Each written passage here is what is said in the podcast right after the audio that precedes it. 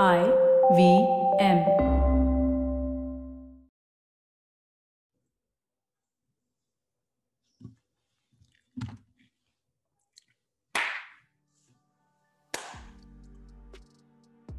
Hey everyone, welcome to another episode of Triangle Offense. I'm Monish, and as always I'm joined by Nishant. What's up Nishant, Lakers back to losing ways. Uh, just had to put it in there because they had an embarrassing defeat against the Knicks. But in today's episode, I uh, wanted to focus on two teams that have been consistently inconsistent in the Eastern Conference. And these are the two Eastern Conference finalists from last year, the Boston Celtics and the Miami Heat.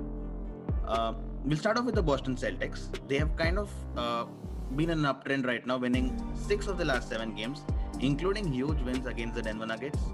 Uh, very close but narrow win against the Portland Trailblazers, who was probably one of the most clutch teams in the league. Great week for the Boston Celtics. They have moved up to the fifth spot. Uh, you think they're kind of a lock for the playoffs and not not needing to play the play-in game? Yeah, yeah. I think we discussed this yesterday also. I think Boston will easily avoid the play-in games. And the, the other aspect is uh, how have they done this, right? They've Because I thought there, there was a period of time where they looked like they were headed for those play-ins, like seventh, maybe even eighth. And then... yeah. They'll have to claw their claw their way back. Um, it's a weird season for the Celtics. Like they're they were the Eastern Conference runners-up last season. And then they come into this season and they hit a slump. Despite, and it's hard to explain, Jaylen Brown was playing so well at the start of the season. Jayson Tatum was playing so well. Kemba was out for a while and then he came back. Marcus Smart started and then was out for a while. But in all of this, they had two elite all-star level players in Jayson Tatum and, and Jaylen Brown. Should be all-stars at least, regardless of voting. And and yet, the team sucked. They weren't getting results. They had topsy-turvy form. Kemba came in, Smart went out. Smart was in, Kemba was out. Tristan Thompson didn't work. The rest of the bigs are a joke. And the G M's a joke. So, it was a very weird situation where how did the Eastern Conference runners-up get to this position where they're a threat of falling into the play-in positions, and then how in the world are they now back to winning ways where they're beating everyone and their uncle? Once in a while they drop a game against a big team, but otherwise in general they've looked in good form. Um, I, and, I, and I thought about it, and my simple take is, A, somebody seems to have pissed Jayson Tatum off. Maybe he's annoyed that people put Jaylen Brown on the same level as him.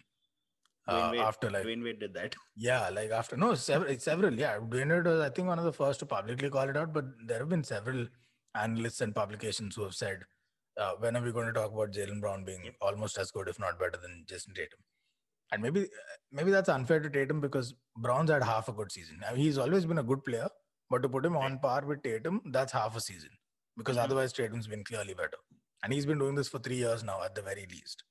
So for people to put Jaylen Brown up there just off the basis of half a season, maybe that seems to have pissed him off because he's playing lights out. And they're defending. Whenever Boston defends, they win. Uh, yeah. It's not even like there are games where they have not been great overall in defense. They've conceded a lot of shitty buckets, easy turnovers, um, couldn't force too many turnovers, stuff like that. But when it comes to closeout moments, they get those clutch stops. And then they, they've more than got the ability to go down the other end and score. But right. They weren't getting these stops. They were making poor decisions uh, in the closing minutes of, of a lot of tight games, and they ended up losing. Marcus Smart back on the court is a huge plus, especially yeah. defensively in general too, but especially defensively because he coordinates that whole unit. And, and, and it shows they still have deficiencies. I still think they made a mess of their big man situation. Right. They could have gone. There were several big men available in the market. They made moves for absolutely no one. And finally just settled in on uh, Tristan Thompson, and that hasn't been working out very well. And the rest of their options are just straight garbage, honestly. For a team like this, they should be gunning for a championship now. Look at how look at the urgency that the Denver Nuggets showed this season. They could build. They have the team to build. Both their superstars are very young. They can have a five-year roadmap to get to the uh, chip and win it. But they're, but they're like, why, but why why wait? When you have a team, go for it. Get Aaron Gordon. Uh, invest in Facundo and hope that he, he turns out okay. And and gun for it. And barring an unfortunate injury, they look good to, to really mount a, a proper title challenge this season. I don't know why the Celtics don't do that. Uh, you know, I was speaking to a friend earlier today and he said, uh, maybe they're complacent. Maybe they think Jaylen Brown and Jayson Tatum can, can get it done. Like, they're good enough to get it done. May, maybe someday, but check the temperature. Look, like, look around, read the room. Um, there are superstar trios being formed everywhere and then some. Yeah, you're not going to beat them with just Jaylen Brown and Jayson Tatum, however good they get. Maybe Jayson Tatum's the best of Larry Bird and Tim Duncan, but however good they get, you're not going to beat these three-man super teams that can also... Right now, you don't have one that can defend. Very soon, I'm sure you'll see one that can defend. If there's if Philly add another superstar, it's over. So mm-hmm. they, they've really got to read the room. I don't think... Currently, I don't think Celtics can beat the Bucks. I don't think they can beat the Sixers. I don't think they can beat the Nets. They'd probably struggle against the Heat again. How did we get here? That's really the question that they should be asking themselves. A great, great resurgence, but how did we get here? I think you're right when you uh, said that they had players missing over different stretches of the season, right? Initially, it was even Jayson Tatum who was out for yeah. almost ten games with COVID protocols, and he had COVID himself, which he kind of said that he's now just fully recovering and he's one hundred percent now. Marcus Smart got injured. Kemba Walker has been on and off, on and off. So I think, yeah, they didn't really have a starting five together playing a bunch of games, which they do yeah. now. Yeah. And you can see the results. Do you think Dominic Thijs was the problem? He was the big man, and then he was not working out because he gets you offensive rebounds. But now Robert Williams, you see him play and you see that he gets a lot of blocks. He gets a lot of...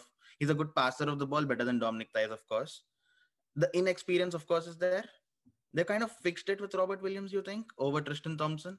Uh, because Robert Williams is starting now.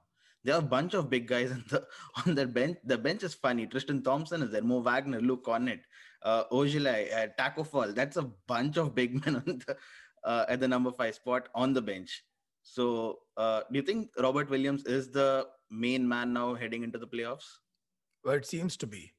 Um, even against the Nuggets, only against the Nuggets was Robert Williams not their prime go-to big guy option mm-hmm. because he was he was doing nothing against Jokic. So they switched him on Aaron Gordon, and that actually made a world of difference. But uh, going back to Thijs being the problem, I, I don't think I can honestly make that judgment. I can't I can't say Thijs is good or great or he's their answer. I don't think he, he is, and I don't think he was. It's not like they signed Thijs and then discovered he doesn't fit in mm-hmm. or that he's not at the caliber that he should be to, to be their solution, their savior. They had Thijs. They knew what he can and can't do. They let go of Kanter, who's balling out in Portland. At least oh, fantasy man. points, I'm not complaining. Uh, twenty-four points and thirty rebounds he had the other days. like, so they let that go, which is fine. That was the right thing to do.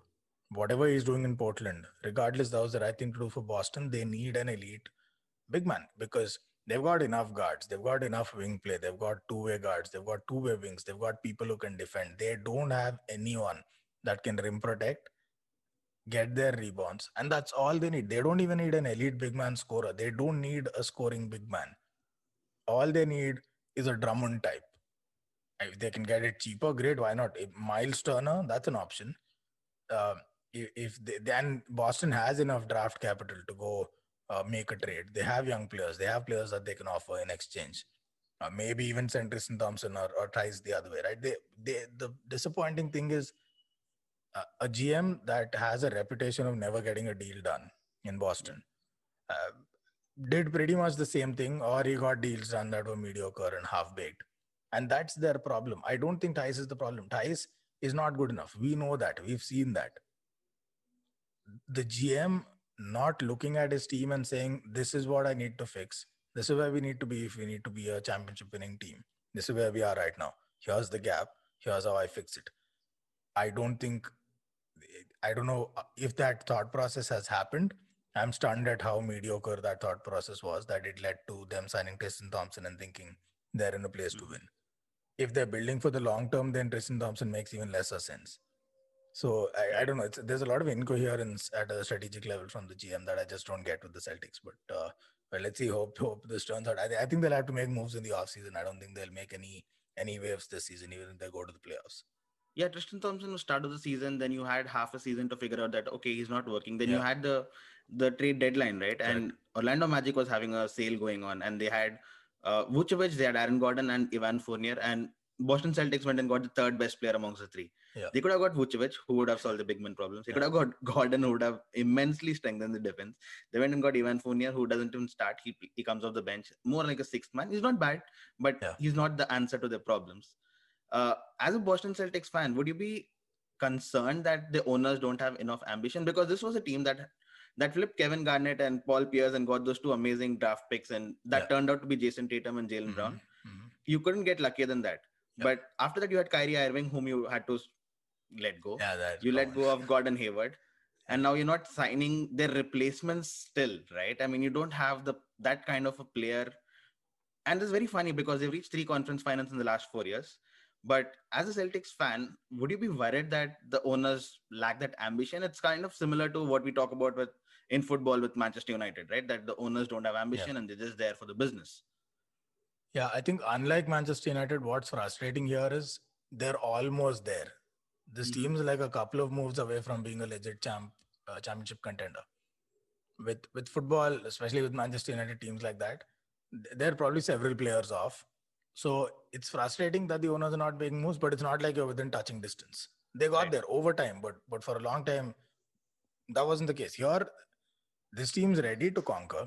They've got two superstar young players who will only get better. Their upside is incredible. All they need is to fix the big man problem. And they need a role-playing big man. They need a rim protector that can rebound. They don't need a Shaq that will get them thirty-five points a game. That's not what we're talking about. Um, did they even move a muscle to try and make a beeline for DeMarcus Cousins? Like, what do they lose? What's the worst-case scenario? That's a minimum contract. What do they lose, right? If he gets injured again, big deal. And uh, you're right. They, they let Kyrie go. They haven't replaced him yet. Yeah. Okay, we move on. You have a strong backcourt. You let Gordon Hayward go. You have absolutely not replaced him. And what's yeah. worse is, I can understand if they made a move for a player and it didn't work out, that they couldn't see that coming. But what blows my mind is they have all of these cap. They have all of this cap room. They have the giant trade exception they got from from Hayward's exit, and they're using none of it. I, I wish this were a case where the owners were somewhere near the salary cap. They've utilized all of their exceptions. And they say, no, we don't want to go into luxury tax. We're going to the finals every year. We're profitable. We don't want to go into luxury tax. Okay. Business decision. It's annoying for fans. But all right, let's move on. Mm-hmm. They're not even there. They have a bunch of money left in the bank. What are you saving it up for exactly? Uh, so I don't know. I don't know. Maybe they got hit by the lockdown hard. Their owner needs some extra cash. I don't know what it is, but but it's sad. All right then. So that was the Boston Celtics. Just before we log out, any picks, uh, any predictions for the Celtics? Where do you think they'll uh, finish the season? First round playoffs, second round playoffs? Where are they likely to finish? Like fifth, right? Fifth, if, and if I Charlotte... think they'll pre- probably play uh, Atlanta Hawks right now. Yeah, as things stand. Uh, yes. Yeah, I think they can take the Hawks if they play the Hawks. Assuming Hawks hold on, I think they can take the Hawks. If there's a tougher team that rolls up there, then then I doubt it. But uh, if they beat the Hawks, who are they likely to face? The Bucks, would it be? Yes. Right? No, Assuming uh, no, it'll be the top place team. Oh, so, oh wow, okay. Place. Yeah, so that's it. Yeah, so they're going out in the second round. Good night. Okay, that's the uppest side you can see. Boston best case Celtics. scenario. Best case scenario. Yeah, best case scenario. All right, so that was the Boston Celtics. It was fun talking to you as always. I think we run out of time. Uh, I'll catch you tomorrow. All right, man. Cheers.